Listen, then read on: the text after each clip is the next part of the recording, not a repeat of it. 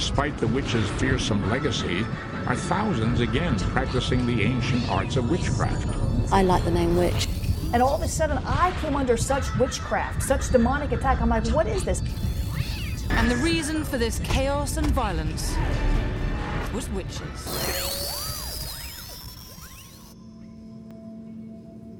Welcome to Salem, a podcast about witches and all that surrounds them.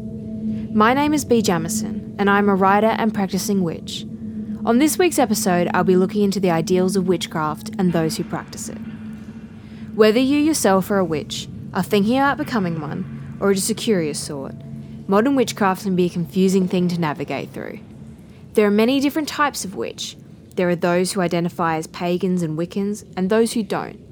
There are those who believe in a singular god and goddess, or those who believe in all sorts of deities. On this episode, I will cover different witches and what they believe, as well as touching on the different witchcraft affiliations.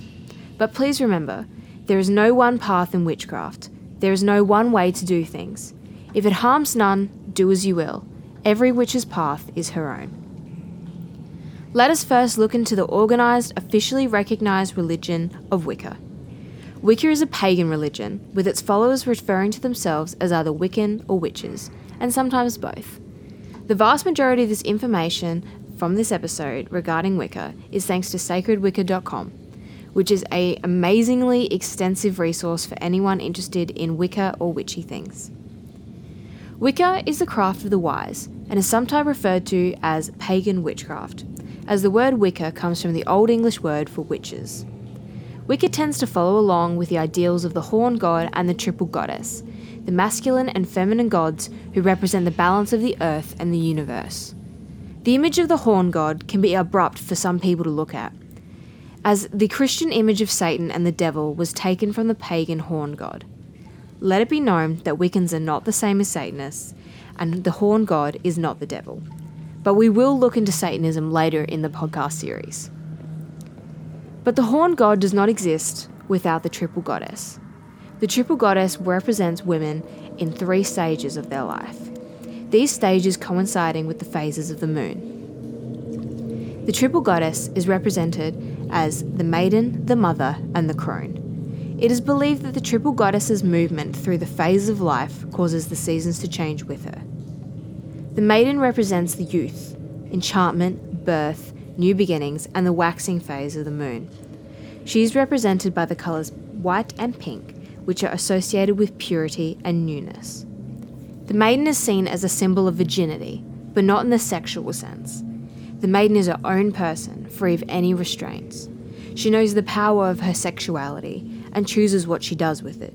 She answers to no one, the ultimate independent woman who is seen in all forms of wild flora and fauna. The maiden is the girl as she is born, up until she moves into the next stage of her life, and therefore the triple goddess's next phase the mother. The mother represents knowledge, protection, nurture, stability, fertility, and sexuality. The mother is the full moon, which can be associated as her full pregnant belly. Her colour is red, to represent menstrual blood, the blood of childbirth, and the life force that runs through each of us. The mother turns the wheel of the seasons. She is Mother Earth. She is considered the divine creator as the universe is her child. The mother teaches responsibility for one's own actions, discipline, and patience. Her magic and guidance allows followers to live free from addiction, excess, or self harm. As time passes, the mother becomes the crone. The crone is seen as an elder. She is a wise woman, a witch, and a matriarch. The crone is the ruler of the spirit realm, goddess of death, wisdom, and guidance. She is represented by the colour black and the waning moon.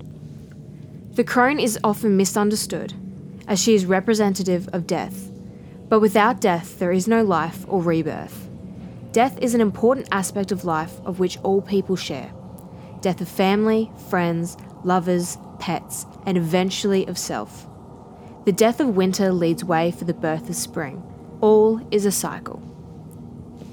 The horn god too has three aspects infant, adult, and elder, as represented by the stages throughout the year. It is a complicated story to tell, so I will now read an excerpt from the Green Witch Tarot Guide by Ann Moura, explaining the way in which the horn god and triple goddess came into be. At Yule, the mother births the god, and at Imbolc she transforms into the maiden as the infant Oak King changes into a vigorous youth and strong ruler of the Wildwood. They unite Beltane and rule as Lady and Lord of Nature. At Litha, the Oak King weds the goddess, impregnates her, and transforms into the Holly King, the wise sage, heralding the start of the dark season, which lasts until the Oak King is reborn at Yule and the Holly King departs. The patterns of the god are revealed in the sun and the seasons of the earth, and during the dark season, the god is also the leader of the wild hunt and the lord of shadows, ruling the underworld. During the light season, the god is also the lord of the wildwood, the horn god of fertility and power, and the green man who awakens the earth at Ostara. The goddess is the maiden of Ostara, the pregnant mother of Mabon, who gives birth to the god at Yule and the crone of winter in the barren land. At Samhain, the goddess and god reunite in the underworld, the land of shadows, and make thin the veil between the worlds, allowing spirits to pass to and fro. The patterns of the goddess are revealed in the lunar phases of the waxing, full, and waning moon. And in the seasons of the earth, yet the roles of both the goddess and god are intertwined, they are one divine imbalance. The horn god is dualistic in his nature. He is the light and dark, day and night, summer and winter, and his two horns represent this. He is the sun to the triple goddess's moon. Wiccans believe in the duality and balance of nature, and their worship follows this. One of the most interesting parts of the Wiccan faith is the number of holidays celebrated by Wiccans, commonly referred to as Sabbats. These holidays are placed on what is referred to as the Wheel of the Year, and they follow the seasons. Those in the Northern Hemisphere celebrate the opposite holiday to those in the Southern. Each holiday has its own rituals, spells, crystals, foods, and symbols related to the celebration of the holiday and the season it falls in. Although these are pagan slash Wiccan holidays, they're not exclusively celebrated by those who identify as pagans or Wiccans. As witches in general are in tune with the earth, many non religious witches celebrate the Sabbats also. The holidays are as follows Samhain, spelt S A M H A I N, is celebrated October 31st in the Northern Hemisphere and May 1st in the Southern Hemisphere.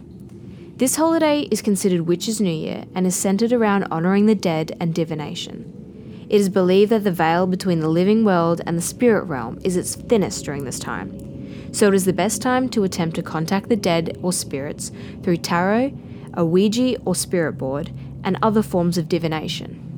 There is a focus on ancestors and the elderly. This is a time for overcoming fears of mortality and aging and celebrating those who have passed on. Although it all might seem a little bit macabre, Samhain is considered to be a joyful time of fun and mischief and is the origins for modern day Halloween. Yule, or Yuletide, is the winter solstice, the shortest day of the year, and is celebrated on the 21st or 22nd of December in the Northern Hemisphere and June 21st or 22nd in the Southern Hemisphere. Many Christmas traditions were, quite ironically, adapted from the ancient pagan Yuletide traditions, such as the Christmas tree and the burning of a Yule log. Even Santa Claus is another version of the Holy King. This Sabbath focuses on domestic harmony, family, and all that surrounds the home. Being that is the longest night of the year, it is a time for reflection and spiritual growth. There is a light at the end of this dark night, which comes in the promise of the days to grow longer from then onwards. Imbolc is celebrated on February 1st or 2nd in the Northern Hemisphere and August 1st in the Southern Hemisphere. Imbolc marks the returning of the sun and the end of winter. This is the time where the first signs of spring are seen and welcomed by the earth. The word Imbolc means fire in the belly.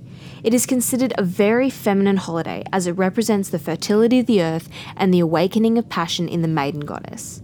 Many Dianic Wiccans, which is a branch of Wicca that worship only the goddess and is exclusive to women, have their initiation ceremonies on this day. Ostara is pretty much Wiccan Easter. It is celebrated in the Northern Hemisphere on March 21st or 22nd, and in the Southern Hemisphere on September 21st or 22nd. Ostara is the spring or vernal equinox where the day and night are of equal time. Easter traditions such as eggs and rabbits come from the pagan Ostara, as eggs represent new life and the rabbit abundant fertility. There is a strong emphasis on childbirth, children, young people, and new beginnings during this time.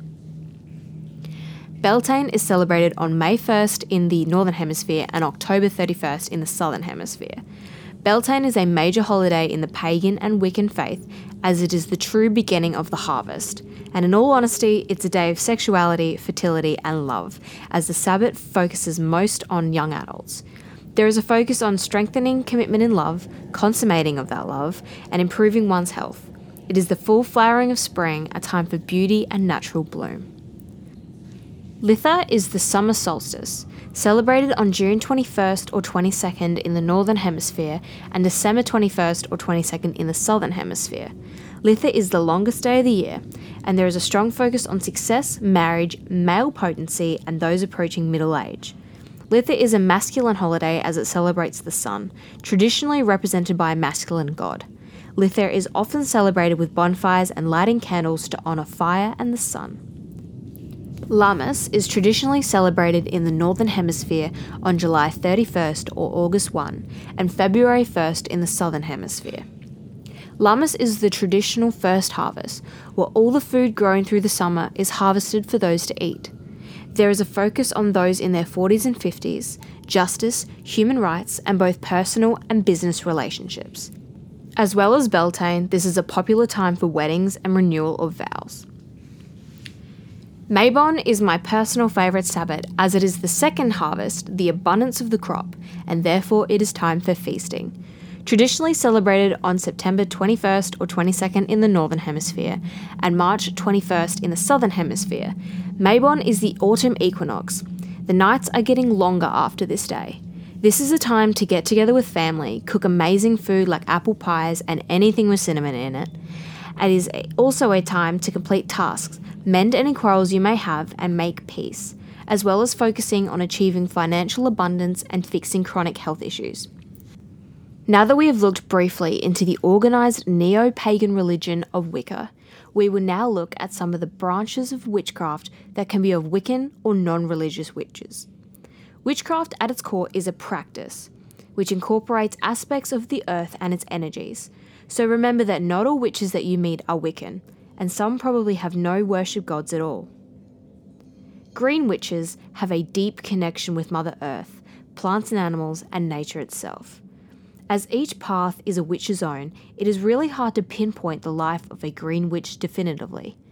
But many times she is not involved in any highly organised ritual or coven, but does all of her work by her own terms, honouring nature always. A green witch is highly in tune with herself and works towards cohesion with nature. The modern green witch draws many similarities to the wise women of old, as we touched on in the first episode of Salem. Green witchcraft is deeply integrated with the ideas of life and death and the celebrations of the cycles of earth. This particular path is highly practical, as those who practice are encouraged to become the best versions of themselves via meditation, taking care of the body and mind, loving oneself and others, and finding harmony within all aspects of their life. Green witches have a great knowledge of plants and herbs and their many magical uses. The Green Witch is at her core a naturalist and a healer. Hedge witchcraft is similar to green witchcraft in the way that they tend to prefer a solitary practice. A hedge witch spends much of her time diving into the spirit realm through divination and astral projection. She is a studious type, constantly communicating with other beings beyond the normal perception. She lives in the hedges between the physical and metaphysical world. Kitchen witches weave their magic into the foods they cook. A kitchen witch is the ultimate domestic goddess. Each spice and ingredient has a magical property, and a kitchen witch knows how to use them. The magical food she creates is made with love for those she cares about to consume, and therefore have the charms transfer into their own selves. During the Sabbaths, most witches partake in some kind of kitchen witchcraft, as food is a major part of witch celebrations. Lunar and astrological witches harness the power of the moon and stars, basing their magic in astrology and the world above. Many witches believe in the idea of as above, so below, meaning that the stars reflect and predict the reality we see on Earth. Lunar and astrological witches live in synchronicity with the moon and her cycles, making sure to plan their spells at the most powerful of the moon's phases. Lunar and astrological witches are highly intuitive, empathetic, and connected to the world above. Eclectic witches take from all sorts of witchcraft to create their own individual craft. Eclectic witchcraft can be a mix of green, hedge, kitchen, sea, weather, storm, elemental, lunar, seasonal, urban, and astrological witchcraft. As previously mentioned, each witch's path is her own, and no two witches practice the same way. Some choose to practice alone, others seek out other witches to create or join a coven. A coven is a gathering of witches, and depending on the group's dynamics, each meeting could be led by a high priest or high priestess. But again, this all depends on each individual and the coven they belong to. A coven can be as intense as an organised worship with leaders and set rituals, or as casual as getting together with your witchy friends from time to time to create more powerful spells. There is no wrong way to do it. We have touched briefly on modern witches and their beliefs, focusing on the neo pagan Wiccan faith and branches of witch affiliations. On next week's episode, we will be looking into the history of the tarot and their uses in modern fortune telling and witchcraft. Thank you for listening to this episode of Salem. Until next time.